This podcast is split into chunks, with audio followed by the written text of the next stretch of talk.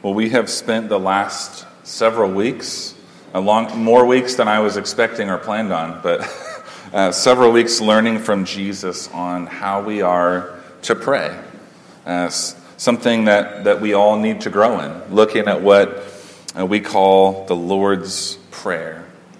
And so I just want to give you a quick recap on where we've been in looking at the Lord's Prayer. We we began by learning to pray the way Jesus taught us um, not by asking for things for ourselves, but for actually looking uh, toward God and asking for things for Him, asking things that are centered on, on Him. So prayer begins, as Jesus teaches us, not with our name, our glory, uh, our kingdom, our will, right? But, but prayer begins, Jesus teaches us, with, with God, His name, His glory, His kingdom, his will. And Jesus says, when you pray, you're praying to God as your father, not as your, not as your boss, uh, not as uh, the guy that owns the store that you go to, uh, not as the government, right? God is our Father. When we place our faith in Jesus, God is our Father. We're His sons and daughters. And, and so that means we can have this closeness and intimacy with God and relate to Him in that way. But also, God is, is glorious, right? His name is holy, He's set apart. There's no one like Him. He's the sovereign King of all the universe. And Jesus says we pray for His kingdom to come, right? We pray for His kingdom to be evident in all these different areas of life for all people and all of creation to recognize the reality that God is the King of all things and to pray for his will to be done, right? To see what God wants, what he desires for all those things to come to pass in our own lives and in all of the world. And, and so last week we started looking at uh, Jesus' invitation to also bring to God our Father our personal needs, to pray about the things that we need our physical needs, our emotional needs, our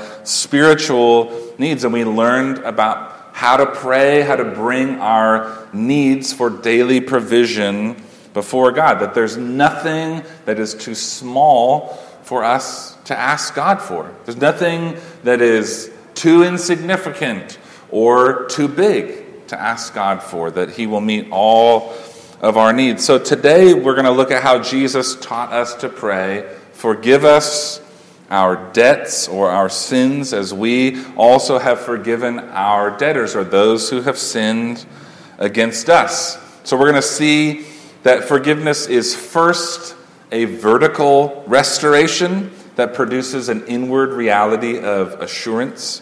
And second, forgiveness is a horizontal reconciliation or restoration that produces an outward reality of reconciliation. See, I'm already getting them mixed up. Uh, but they'll, I think they'll be clear on the slides. At least we'll have that for us. So we're going to read Matthew chapter 6 as Jesus taught us to pray, verses 9 through 13. It's on page 811 if you're using one of the Bibles from the table in the back, and it will also be on screen. All right. Jesus taught us to pray then like this Our Father in heaven, hallowed be your name. Your kingdom come, your will be done on earth as it is in heaven. Give us this day our daily bread, and forgive us our debts, as we also have forgiven our debtors. And lead us not into temptation, but deliver us from evil. This is God's word. Let's pray once more. Father,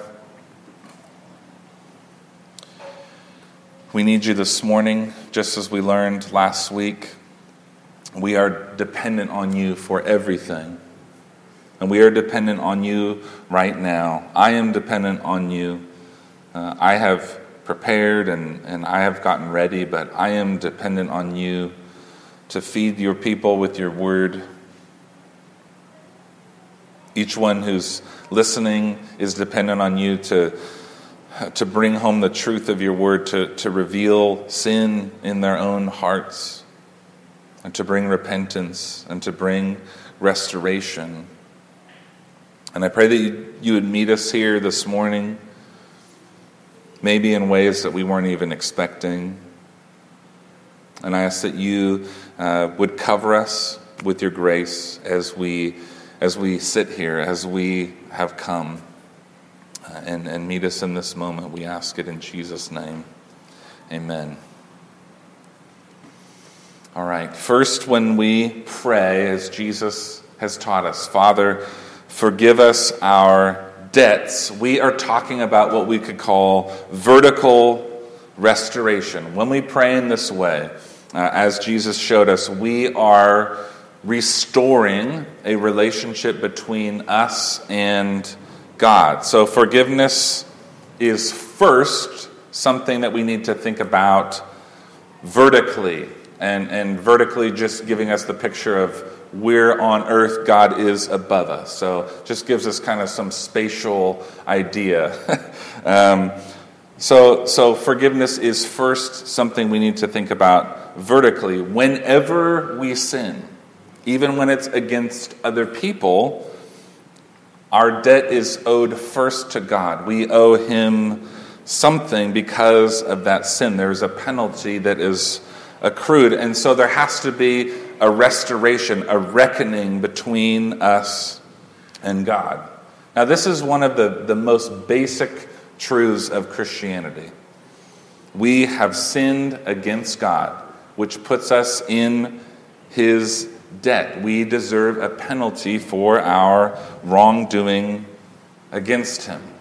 And the good news of the gospel says Jesus, he has paid that penalty for us. Our debt has been paid fully, completely by Jesus, by another. That's, that's why we say it's good news, because what we owed has been paid by someone else.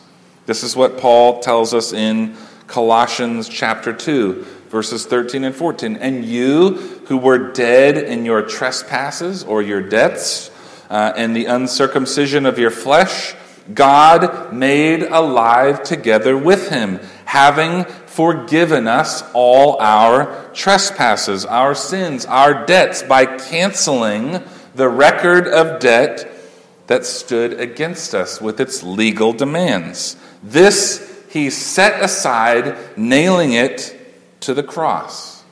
So, in, in the Greco Roman world that the New Testament was written in, the, the record of debt uh, that, that the Apostle Paul is talking about, it was a written note.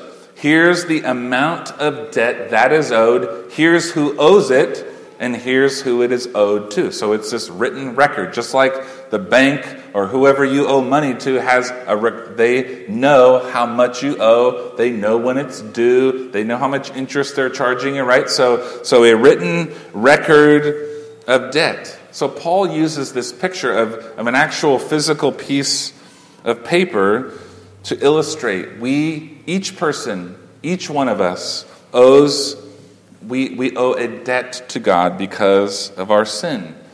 But the gospel says God has graciously settled this debt for anyone who's put their faith in Jesus by, and Paul says, think of this, that that God has taken that record of your debt, that piece of paper, and nailed it to the cross that Jesus was crucified on. The debt is paid. Right? That is, that is one of the most basic truths of our faith, faith in Jesus. So if that debt has been paid, and that's what the gospel tells us, why then is Jesus teaching us to ask for the forgiveness of our debts. Why is Jesus teaching us to pray this way? Is that pardon from sin something that we have to continually ask for, or it will be it will reappear? Uh, that that debt that we that was nailed to the cross is is our forgiveness conditional? Uh, can it be taken away? So to help us answer that question, I think we have to remember this whole prayer. We're not just, we can't just look at it phrase by phrase, even though that's what we're doing every week, but we have to think about it as a whole. Who is Jesus teaching us that we're praying to? God is our Father, right? God is our Father. So if this prayer is to our Father. This means that prayer is always situated within a relationship. Okay? It's always within a relationship. So, so this doesn't have to do with our initial pardon from sin, our record of debt that was nailed to the cross. So then, what is Jesus talking about? This prayer of forgiveness is one of confession from a child seeking restoration of relationship with their father.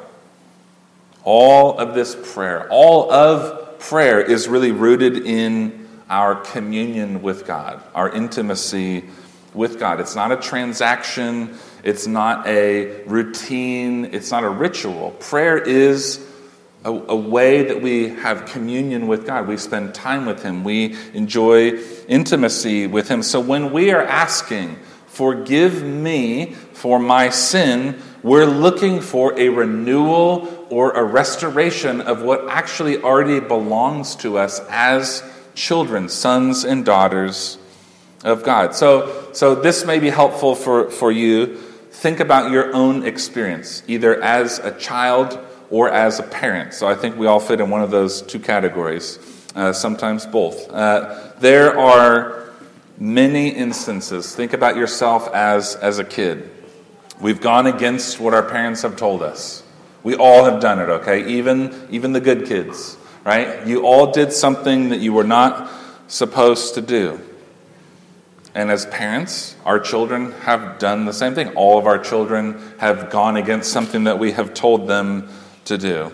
And, and so wrong has been done. Wrong has been done. Whether we're a child, whether we're a parent, wrong has been done that we have committed or has been done against us. Okay. So if that happens, or when that happens, we should say, this is not an if situation. When this happens, if our family is operating in a healthy way, um, no one has any question about their identity in that situation. Uh, I don't, you know, when I, and my mom is here today, so uh, she, can te- she can attest to this. When I sinned against my parents on numerous occasions, I didn't cease to be their son. I didn't stop being their son. And in the same way, when my children have sinned against me, I don't cease to be their father. They don't cease to be my children when they sin against me.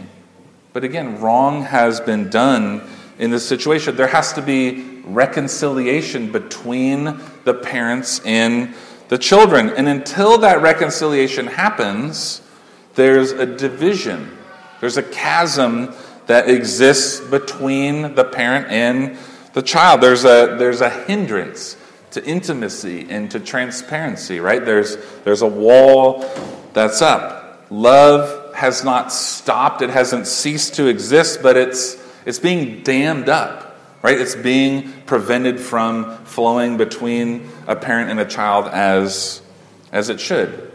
What breaks this dam?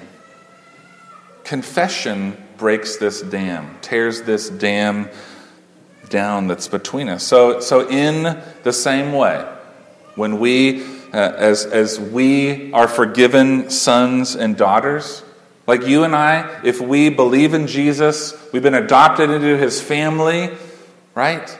We will still sin against our Father. We will still sin. There's no such thing as a perfect Christian. But that does not change our identity in the Father. We are still His children. Our adoption into His family is not conditional upon our performance. We belong to Him. He is not going to give up on us. But the truth is, our sin will hinder our relationship with God. Our sin will hinder that relationship. Ephesians 4, verse 30 says that we can grieve the Holy Spirit of God who lives in us. Why? Because sin is always personal.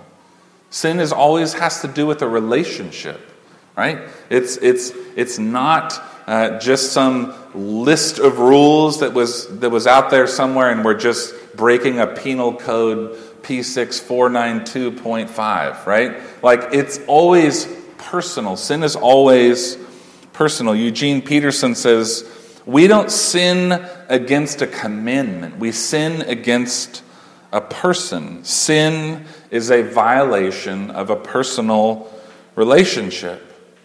But what Jesus is teaching us here is that relationship can be restored through confession, through bringing our sin before God. Now, I know that as Protestant Christians, we have a complicated relationship with confession, uh, especially those of us who didn't grow up in a liturgical, kind of a formal church setting. Confession just sounds like something that Catholic people do.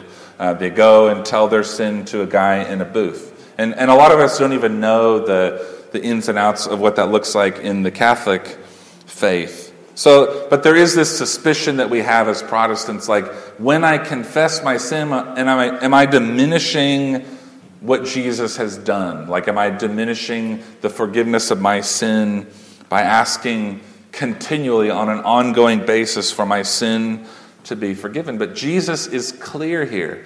Ask for your sins to be forgiven on an ongoing basis the sins that you commit as one of his children. We don't have to keep asking for sin to be forgiven that he's already paid for, but on an ongoing, continual basis. This should be a regular practice in our lives, one of confessing our sin before the Lord. And as we confess, our relationship is restored and renewed. A picture that Jesus gives us in the New Testament is Luke chapter 15, it's the story of the prodigal son that we know very well, probably. Uh, the son sins against his father, and he returns to his father. He was always a son, right? His, his identity as a son was never changed, even though he wanted it to change. He said, I'll just relate to you as a servant, not as a son. But in his confession, in his repentance, in his humility, he is restored. Right? His relationship with his father is restored, and then he gets to live in the fullness of that identity that he never lost, but it's restored and it's renewed as he returns to his father. This is what Jesus is teaching us to pray when he says, Forgive us our debts, forgive us our sins. I love this quote from Sam Storms, and he's, he's talking about this part of the Lord's Prayer. He says, The goal of this prayer, when we pray to for, for forgiveness from our sins on an ongoing basis, the goal of this prayer is not salvation. We have that already. The goal of this prayer is the renewal of its joy and power and the spiritually reinvigorating experience of comfort and consolation. And this is getting at our next point. As we confess our sin, as we experience this restoration with our Father, we find that forgiveness creates a new inner reality, that forgiveness is assurance. Now, now, when you and I owe a debt, which probably most of us owe some kind of debt to someone, what's the way that we try to deal with it? we try to pay it off, right?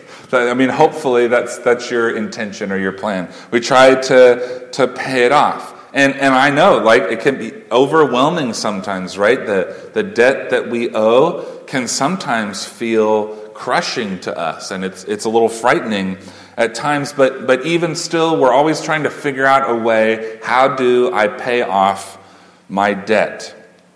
And when we are actually able to finish paying off something, it gives us a sense of satisfaction. It gives us a sense of accomplishment that, that I, I owed this. And even if I shouldn't have done that, like it's, it's over, right? I don't owe any more to that person or to that debt.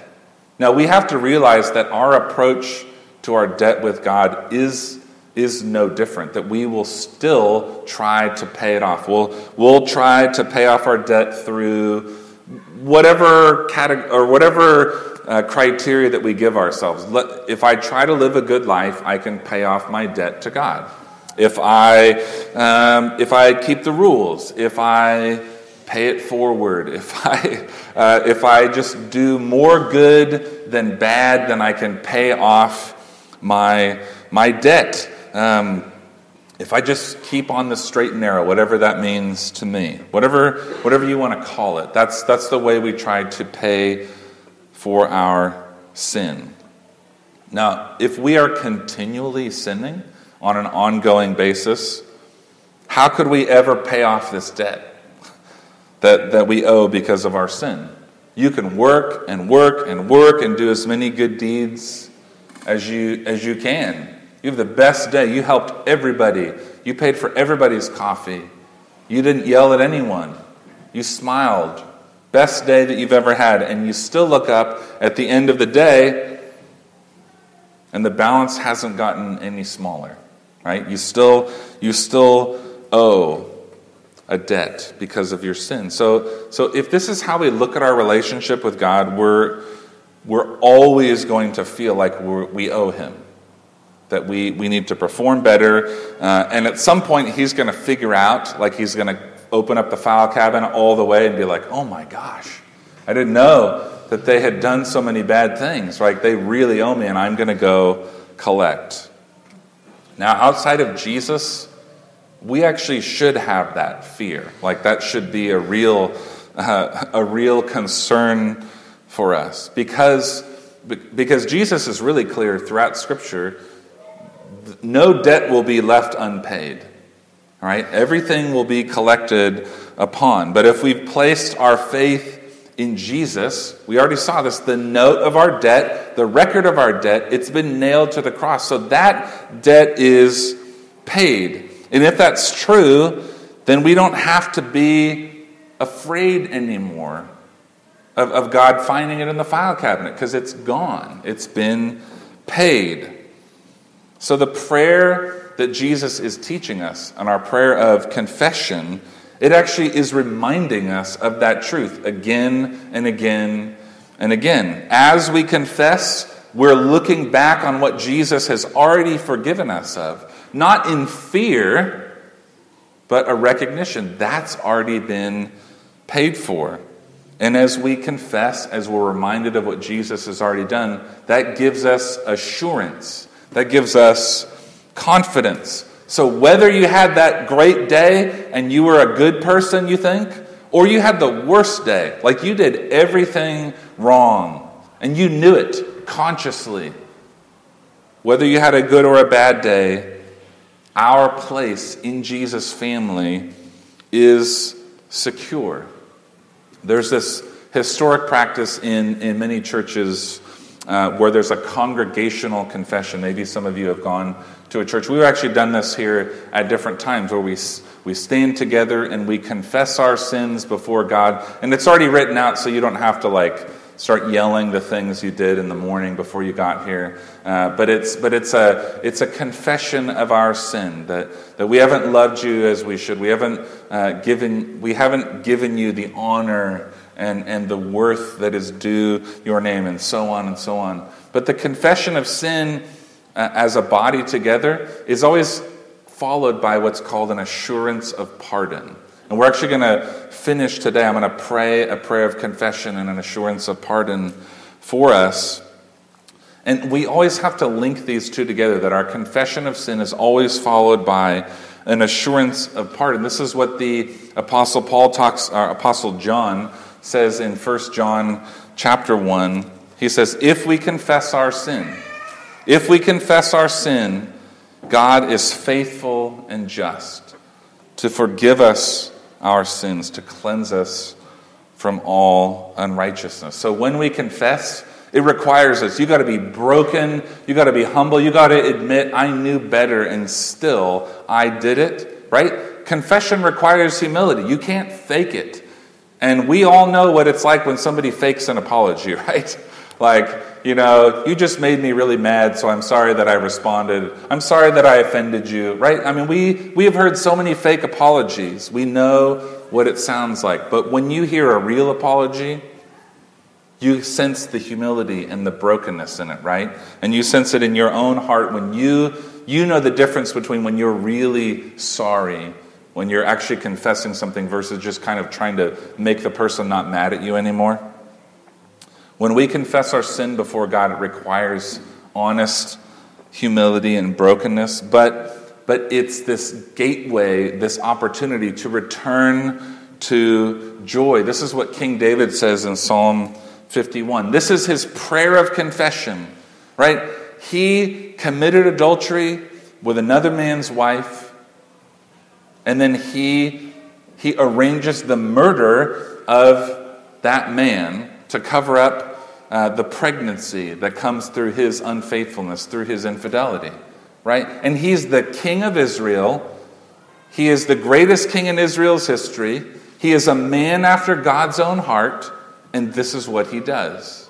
And Psalm 51 is the prayer that he prays of confession to be restored. He confesses his sin before God. And after his confession, he says, in verse 12, restore to me, restore to me the joy of your salvation.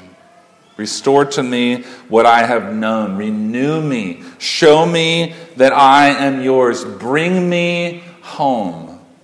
Confession and the promise of ongoing forgiveness for our sin, it brings restoration. It brings comfort. It brings hope because forgiveness is assurance. So, so far, Jesus has taught us forgiveness is this vertical restoration between us and God, and that, that reality, right, it creates this new reality in us where we're not afraid, but we have assurance that we've been forgiven. But Jesus has more to teach us in this prayer that it's not just something that is needed between us and God, but it's also something that's needed between us and other people he says, Forgive us our debts as we also have forgiven our debtors. So forgiveness is also a horizontal restoration. So if, if sin against God is personal, if all sin is personal, that means many of our sins, the things that we do, are going to affect other people. It's going to be personally affecting others. And when we sin against others, others it ruins or, or has negative consequences in our relationships with other people. So, so when we sin, it's creating barriers, it's throwing up walls, it's creating these gaps and chasms between us and other people. And we know what this feels like, right? We, we sin against other people and we don't want to, to see them, right? We, we feel a distance from them, especially if the closer we are to that person when we sin against them, that, that chasm can feel so wide, right? We've, we've hurt them, we've done something against them, and we can't make any excuses. And the same is true when we've been sinned against. Something is between us and them. And it can't just be brushed away, right? Time does not heal those wounds. It can't be ignored, right? It remains in the room like a just like an unwanted guest, like just this heavy weight. I, I know that feeling of just feeling like my chest has a weight on it because of what I have done against someone else. So, what do we do with this weight? What do we do with this burden. So Jesus says, when, as we receive God's forgiveness, that we also forgive those who have sinned against us. And this is not conditional. We have to hear this here because a lot of times we read it and we're like, God will not forgive me if I don't forgive other people. So, so again, God's forgiveness of us does not depend on our forgiveness of other people. In fact, Jesus is saying the opposite. He's saying our forgiveness of those who have sinned against us, it actually depends on God's forgiveness of us. Our, and our understanding, our experience of God's forgiveness of us. So if we don't understand and, have, and, and are walking in the forgiveness that God has given to us, we're not going to be able to extend it to other people. We can try, but we're not really going to be able to forgive others if we haven't received the, the, the forgiveness that Jesus has given to us. Uh, Tim Chester, he says, We become forgiving people as we receive forgiveness from God. Forgiveness of others really is a sign we have understood what the grace of God looks like. We understand what forgiveness looks like because we've received it from God ourselves. And this is uh, in, in, Matthew chapter 18. Uh, Jesus gets this question from one of his disciples How many times do I have to forgive someone who sins against me? You ever wondered that question? like, how many times? Is there a limit on this? Like, this one's really bad. This seems like too many. So, Jesus is asked this question how many times do I need to forgive someone who sins against me? And he tells this parable about uh, this man who's forgiven this huge debt by a king, right? Massive debt that he could never pay off. The king forgives him of the entire debt and says, You no longer owe this anymore, right? Sound familiar? the debt has been paid. But then this man who's just been forgiven of this incredibly huge amount of debt he finds someone who owes him a small amount of money. And he holds that man hostage. He has him thrown into prison until he can pay off the, the small debt that he owes. And the king, the gracious king, hears about this and he says, How could you show such a lack of mercy? You have been forgiven so much. How could you not forgive the one who owed you so little? And he throws the first man into prison what is Jesus showing us here? He's saying the question really isn't how many times do we forgive people? It's to go back again and again and to remember what we have been forgiven, what debt has been paid for us. And then we look at those who've sinned against us in light of what we have been forgiven of. J.I. Packer, he says, Those who live by God's forgiveness must imitate it. One whose only hope is that God will not hold his faults against him forfeits his right to hold others' faults against them. We don't like forfeiting any rights, do we? Right? That we're, we're very big on our rights. But one whose only hope is that God will not hold his faults against him, forfeits his right to hold others' faults against them. So, our vertical restoration with God leads to a horizontal restoration with others. These sins that have been committed against us, they don't have to have the final word in our relationships with people in our lives. We can be restored to one another. And this leads to our final point that this horizontal restoration it produces an external reality that forgiveness is reconciliation. Some of you may, may know this story. In, uh, last year in September, there was an off duty police officer in, in Dallas named Amber Guyger, and she came into the wrong apartment and she thought there was, well, there's still, un, there's not a lot of clarity as to what happened, but um, she shot and killed the, the young, the 26 year old man named Botham Jean um, as he was in his apartment, uh, and he was killed. And and throughout the trial, she was uh, gave testimony all this, but but she was convicted of murder, not not manslaughter, but murder, and she was sentenced to 10 years in prison. And, and as happens in, in trials like this, there's an opportunity for the families of the victim to, to make a statement. And so Botham, uh, his brother, who's an 18 year old young man named Brandt, he made a statement to, to the woman who killed his brother. He said, I forgive you. I love you. I want the best for you because I know that's exactly what Botham would want you to do. And the best would be give your life to Christ. And, and then incredibly, he, he asked the judge, Can I give her a hug? Do you guys, anybody see this video? Just an incredible moment. And, and she is sobbing into his chest as he hugs her. And you can't hear what he's saying to her. But he's already said, I forgive you and I love you and I want the best for you. How could this young man forgive this woman who killed his brother? It's because he understood his own forgiveness.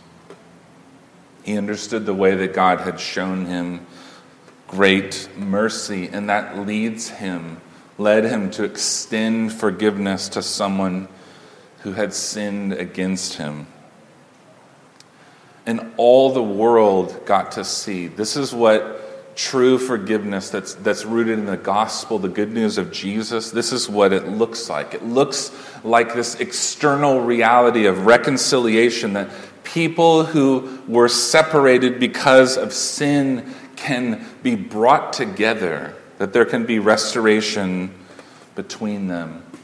Now, I do want to give a word of caution here because forgiveness and reconciliation won't always look like what happened in that courtroom. Many of us can't and, and should not share a hug with those who have sinned against us. And biblical forgiveness doesn't require us to necessarily be in a close relationship with those who have sinned against us. And it also doesn't mean that people don't have to face the consequences for their sin. Amber Guyger, she is serving her 10 year prison sentence, and that is, that is justice being done as close as it can be. Uh, a pastor and a counselor, Brad Hambrick, he talks about this, uh, this, I think, wisdom here for us in understanding this. Restoration of trust and forgiveness are two distinct but related things. One can cancel a debt, forgiveness, without being eager to give more credit. Attacking someone with their fault is a sign of unforgiveness, but a hesitancy to potentially place oneself in harm's way again is not. There's a difference between forgiving someone and being reconciled to them and trusting them. So, so we don't have to rush to just say, okay, you're forgiven and, and everything goes back to the way that it was because sometimes it doesn't. Okay? And we need to understand that. That's, that's really something that we have to work out in more one on one conversations and in our gospel communities, things like that. What does wisdom look like in forgiveness? But here at the close, I do, I do want us to go back to that picture of, of Brandt, Jean, and, and Amber Guyger because that's what forgiveness can look like, and that's what reconciliation can look like. It can be a hug between a killer and a victim. But forgiveness that happens between two people that no one else sees is no less powerful. It's no less meaningful even when no one else sees it. It's making public, even between those two people, this declaration this is what God has done in my own heart, and so I can be reconciled to you, even though you've sinned against me. Every time we forgive someone, we point to the cross and we say, Because I am forgiven, I can forgive. Because I have been restored, I can restore. Because I have been reconciled to God, I can be reconciled to others. Jesus teaches us to pray, Father, forgive us our debts, as we also have forgiven our debtors. Now, I'm going to close in prayer here, and, and what I'm going to do is just read a historic prayer of confession.